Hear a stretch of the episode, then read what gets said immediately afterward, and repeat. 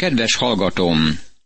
Elizeus szolgája, Géházi megengedte, hogy a szolgák vigyék a Naamántól vett ajándékokat valamilyen toronyig, azután elvette tőlük, és visszaküldte a szolgákat Naamánhoz, hogy Elizeus ne lássa meg őket.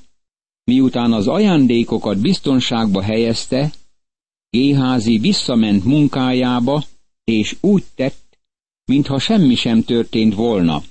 De ő ezt mondta neki, nem igaz. Az én szívem ott járt, amikor az az ember leszállt a kocsiról, és eléd ment. Hát annak az ideje van most, hogy ezüstöt szerez, és ruhákat, olajfákat, szőlőket, juhokat és marhákat, szolgákat és szolgálókat végy. Ragadjon rád és ivadékodra Naamán bélpoklossága örökre, és az olyan poklosan ment ki előle, mint a hó. Királyok második könyve, ötödik rész, 26.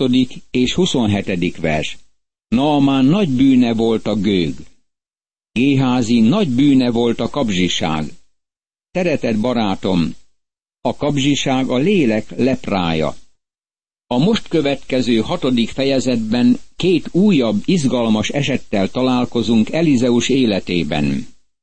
Elizeus kiemelkedő próféta volt, jól lehet más volt, mint Illés. Illés szolgálata nyilvános volt. Elizeus szolgálata inkább magánjellegűnek bizonyult. Éppen most láttuk, hogy miként bánt Naamánnal, Szíria hadseregének parancsnokával. Illés látványosan ténykedett. Tüzet és esőt hozott le az égből. Elizeus csöndes ember volt. Kerülte a nyilvánosságot. Azonban mindkét próféta Isten embere volt, Isten elrendelt idejében. Figyelmünk Elizeusra irányul. Nem gondolom, hogy bármilyen csoda annyira bemutatná az ember jellemét és a próféta jellemét, mint a vízen úszó fejsze csodája. Egyszer azt mondták a proféta tanítványok Elizeusnak. Nézd csak, szűk nekünk ez a hely, ahol mi veled lakunk. Királyok második könyve, hatodik rész, első vers. Ez mutat valamit Elizeus népszerűségéből.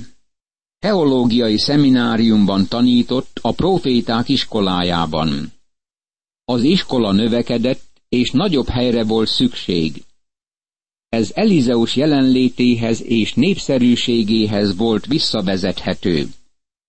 Bármelyik iskolának az ereje és értéke azoktól függ, akik ott tanítanak. Nem a módszerek, hanem az emberek fontosak, különösen egy keresztény iskolában. Most figyeld meg, hogy mit tesznek. Hogy megnagyobbítsák az iskolát, ezt mondják. Hadd menjünk el a Jordánhoz. Ott mindegyikünk kivág egy szál fát, és készítünk magunknak helyet, ahol lakjunk. Ő ezt mondta, menjetek. Királyok második könyve, hatodik rész, második vers. A hallgatók felépítik a saját iskolájukat. Ez nem szokatlan korunkban sem. Ma mindent meg kell adnunk a hallgatóknak, hogy végigvezessük őket a tanulmányokban, és ha nem felel meg nekik, akkor fellázadnak. De ezek a hallgatók kimentek dolgozni, és Elizeus bátorította őket ebben. De az egyik így szólt, kérlek, jöjj el te is szolgáiddal. Ő így felelt, elmegyek. Királyok második könyve, hatodik rész, harmadik vers. Ezt jó hallani és olvasni. Ez betekintést enged Elizeus meggyőző jellemébe. Kijelenti, hogy népszerű volt hallgatói előtt. Vajon a hallgatók rendszerint magukkal akarják vinni tanáraikat az egyetemi terület határain túl is? Szeretik maguk mögött hagyni őket. De ezek a hallgatók megkérték Elizeust, hogy menjen velük. El is ment velük. Amikor megérkeztek a Jordánhoz, vágni kezdték a fákat. Királyok második könyve, hatodik rész, negyedik vers. Egy kis baleset történik. Azért mondom, hogy kis baleset, mert az átlagember ezt nem tekinti túl nagy bajnak. De amikor az egyik ledöntött egy szálfát, a fejsze vasa beleesett a vízbe. Akkor felkiáltott és ezt mondta. Jaj, uram, pedig ezt is kölcsönkértem. Királyok második könyve, hatodik rész, ötödik vers. Van itt valami érdekes és megfigyelésre méltó vonás. Bemutatja, hogy Isten törődik életünk kis ügyeivel is. Emlékszel arra, hogy Pál mit mondott a filippieknek? Mindenért imádkozzatok. És nem gondolt arra, hogy ebből bármit is ki kellene hagyni. A fejsze vasának elveszése jelentéktelennek tűnik nekünk, de ez a szegény hallgató nem tekintette jelentéktelennek. Valójában elég fontos kérdés volt. Ebben a műszaki világban csak lemegyünk a vasboltba, és megbeszünk egy fejszevasat, miközben tizenöt közül válogathatunk. Ez nem látszik túlságosan fontosnak. De abban a korban rendkívül fontos volt, mert ritkán találhattak bármilyen vasszerszámot vagy vasfegyvert. Különösen figyeljük meg Sámuel első könyvének egyik leírását. Így történt, hogy az ütközet napján az egész hadinépnek, amely Saullal és Jónátánnal volt, sem kardja, sem dárdája nem volt, csak Saulnak és fiának, Jónátánnak.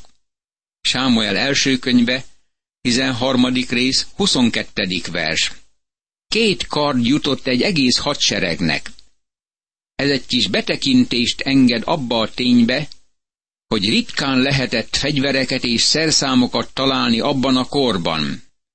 Ezért érthető, hogy a fejsze vasának elvesztése nagyon fontos ügyé lett ennek a fiatalembernek, és természetesen a kölcsönvet szerszámot vissza kellett adnia. A legtöbb ige magyarázó, ahogy fölfedeztem, torgálja ezt a hallgatót. Kárhoztatják gondatlanságáért, és azért, mert valakitől kölcsön mert kérni egy szerszámot. Ha ez az ember bűnös lett volna, akkor Elizeus, a tanítója, miért nem dorgálta meg? Elizeus nem tette. Elizeus feloldotta minden vád alól. Nem volt gondatlan, hanem valójában nagyon is óvatos volt. Nyilvánvalóan veszély volt abban, hogy a fejszebasa levált, és ez elég gyakran megtörtént ahhoz, hogy Isten még a mózesi törvénybe is belefoglalta. Életben maradhat az oda menekülő gyilkos abban az esetben, ha nem szándékosan ölte meg embertársát, és nem gyűlölte azelőtt. Ha tehát valaki elmegy az erdőbe embertársával fát vágni, és favágás közben meglendül keze a fejszével, a vas lerepül a nyeléről, és úgy eltalálja embertársát, hogy az meghal, akkor meneküljön-e városok egyikébe, hogy életben maradjon. Mózes 5. könyve, 19. rész, 4. és 5. vers.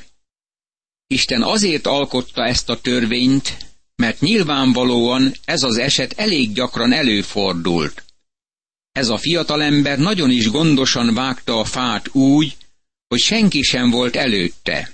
Úgy állt, hogy amikor a fejszevasa leesett, akkor az a folyóba kerüljön, és ne üssön valakit fejbe. Biztonságos irányban vágta a fát.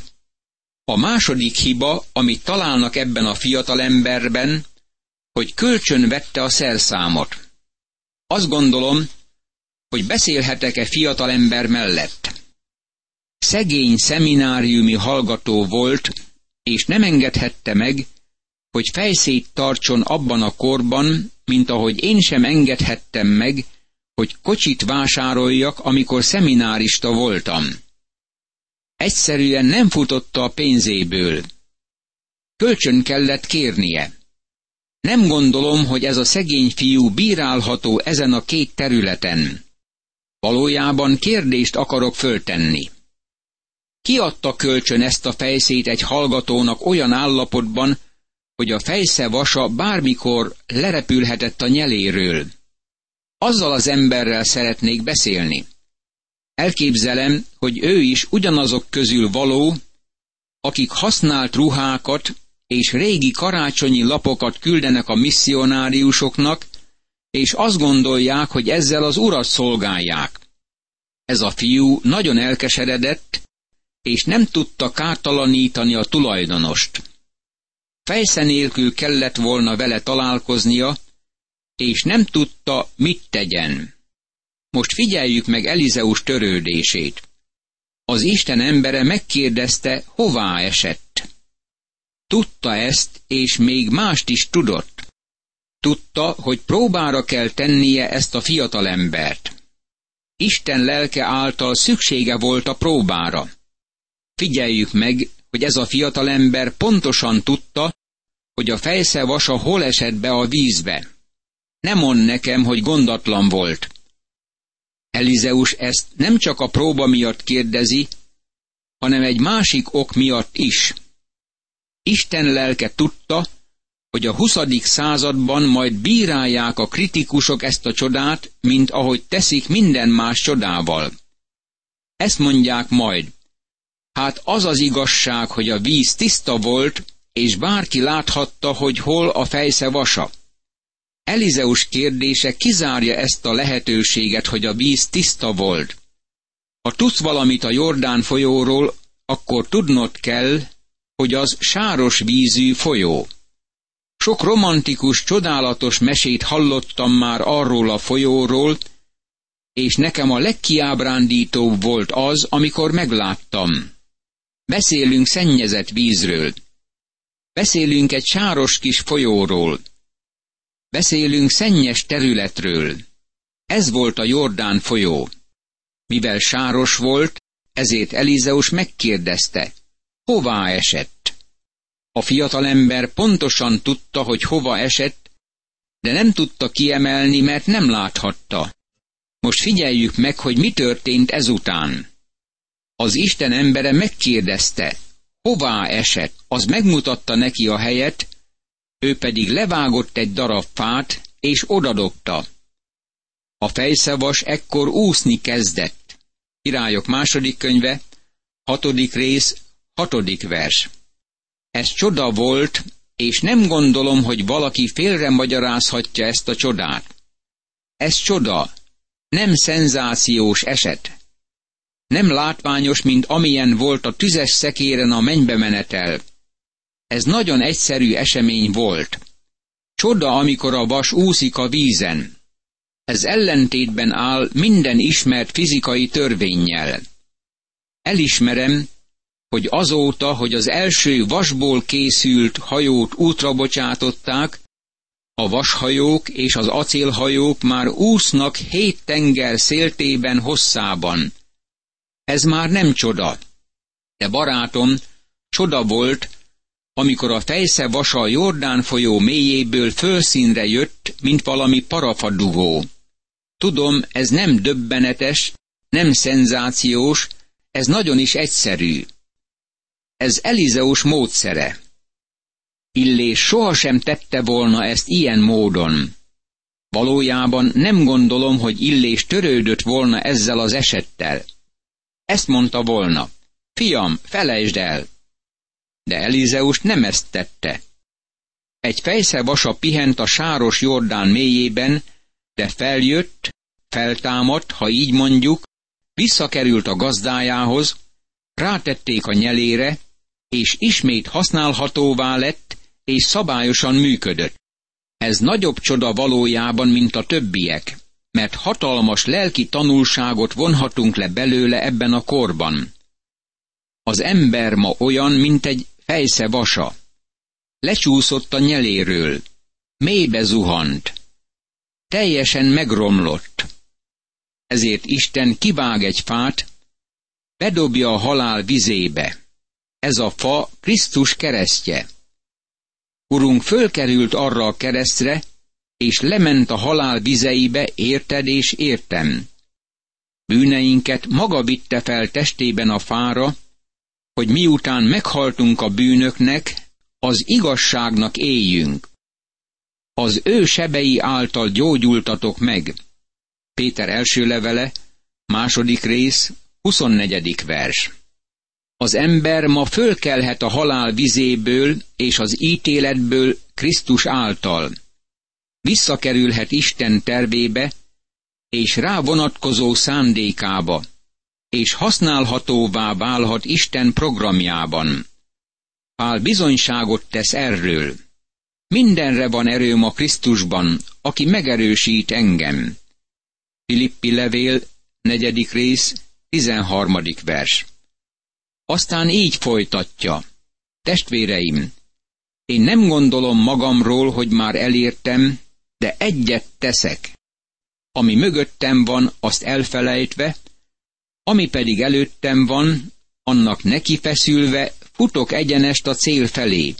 Isten mennyei elhívásának a Krisztus Jézusban adott jutalmáért.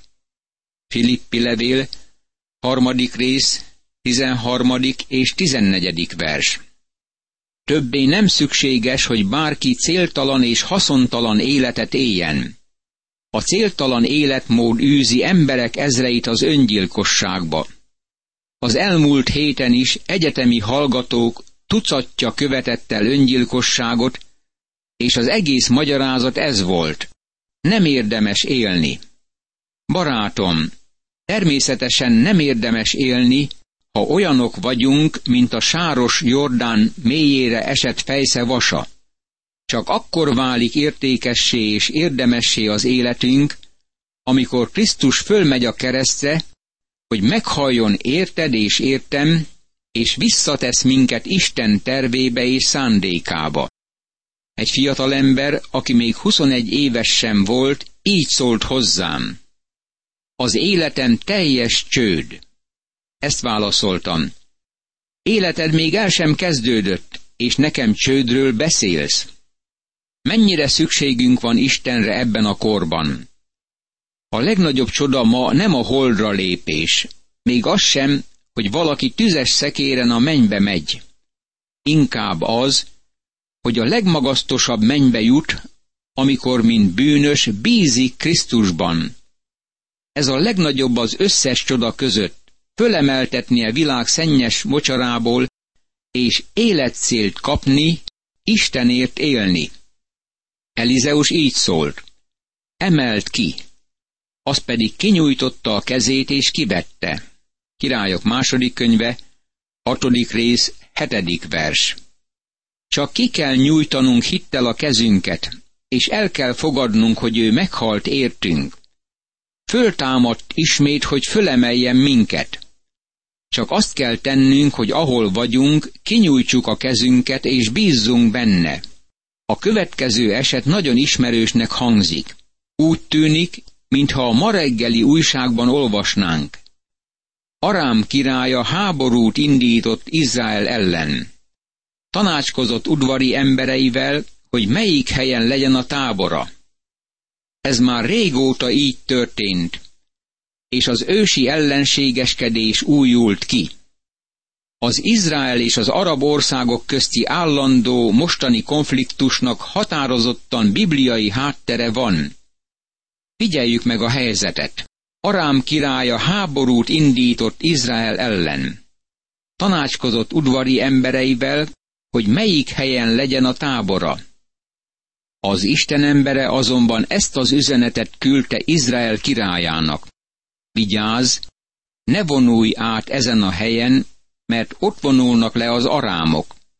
Izrael királya ekkor embereket küldött arra a helyre, amelyet az Isten embere mondott neki, figyelmeztetve őt, hogy ott vigyázzon magára. Így történt többször is. Felháborodott emiatt Arám királya, összehívatta udvari embereit, és ezt mondta nekik. Miért nem jelentitek nekem, hogy kitart a mieink közül Izrael királyával? Királyok második könyve, hatodik rész, nyolcadik, kilencedik, tizedik és tizenegyedik vers. Szíria királya zavarba került, mert minden tervét és minden kijelölt támadási pontot leleplezett Izrael királya. arra a következtetésre jutott, hogy kém van a saját seregében.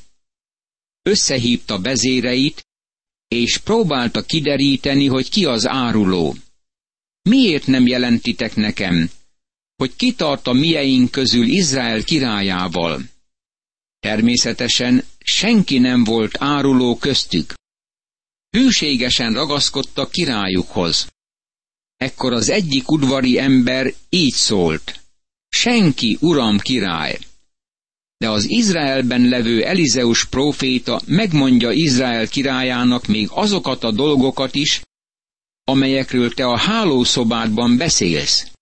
Királyok második könyve, hatodik rész, tizenkettedik vers. Elizeus próféta még Szíria királya hálószobájának a titkát is ismerte, és minden szavát hallotta. Azért nyerte ezt a tudást, mert az Úr kijelentette neki. Imádkozzunk! Uram, segíts elismernem, hogy te minden titkomat ismered. Hiába próbálnék elrejtőzni előled a tenger mélyében, vagy a hegyek magasságain, akkor is tudnád minden titkomat és minden elrejtett ügyemet. Segíts meg, hogy őszintén és nyílt szívvel álljak előtted, és ha védkezem, kérjem bűneim bocsánatát az Úr Jézus Krisztus vére érdeméért. Amen.